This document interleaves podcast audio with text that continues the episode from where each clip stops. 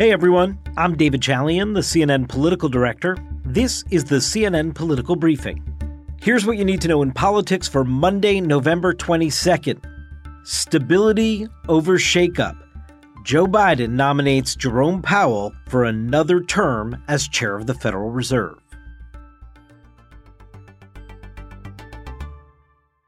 It was the last big decision sitting on Joe Biden's desk in the Oval Office before the Thanksgiving break, and the president made it clear today that he is intending to renominate Jay Powell, the head of the Federal Reserve, to serve for another four years.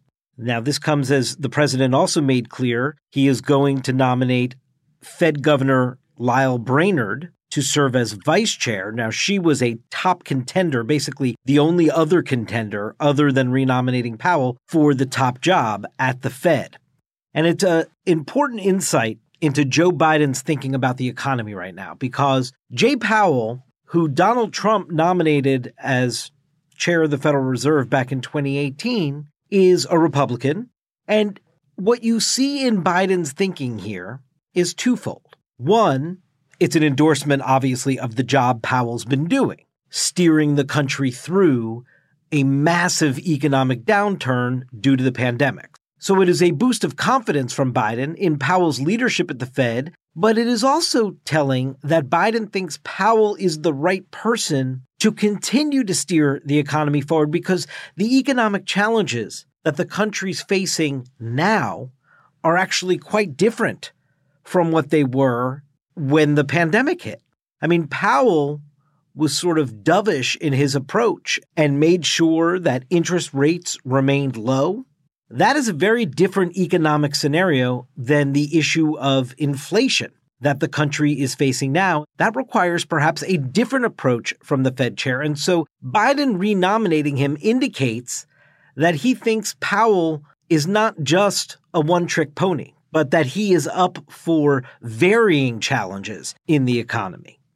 When Biden made his announcement today at the White House, he stressed the notion of how important it is for a president's pick of Fed chair to get broad bipartisan support in the Senate.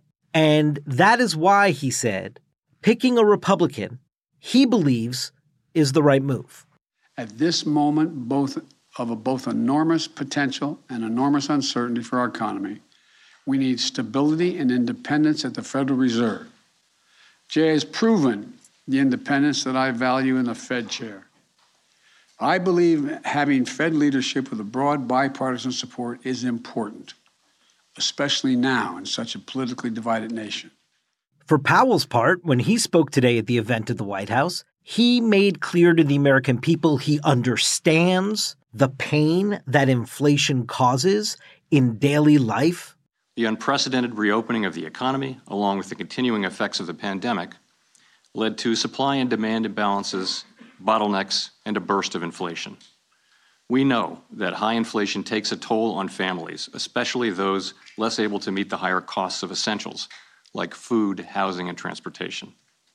We will use our tools both to support the economy and a strong labor market and to prevent higher inflation from becoming entrenched. And of course, politics is involved in everything, and there are two political notes here about Biden's renomination of Powell that are worth including here. One, Biden's also drawing a sharp contrast with Trump because Trump did not renominate Janet Yellen, who was appointed by Obama. And President Trump sort of discontinued that tradition of looking for a bipartisan kind of solution to the Fed chair. In fact, Janet Yellen, who now serves as Treasury Secretary, was Powell's immediate predecessor. She weighed in on Biden's decision on CNBC earlier today.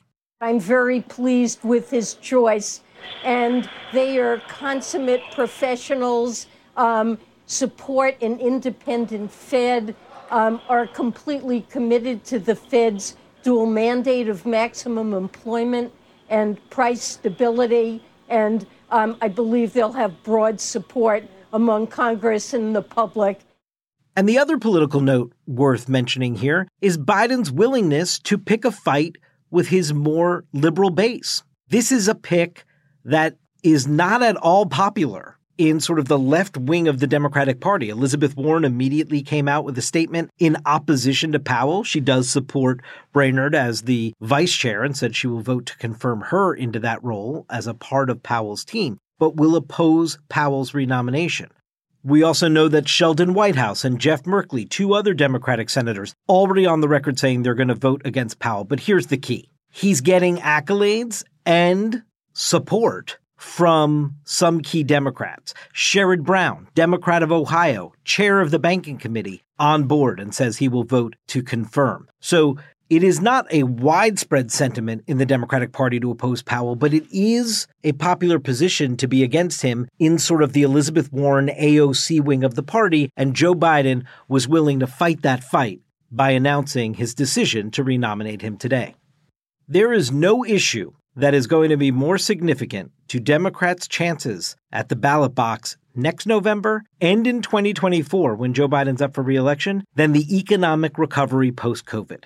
And so this was an enormous decision on the president's part because it put somebody in the driver's seat here on that very issue. And now Joe Biden's got to hope it was the right call.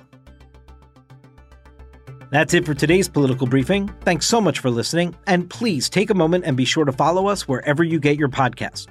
We'll talk to you tomorrow.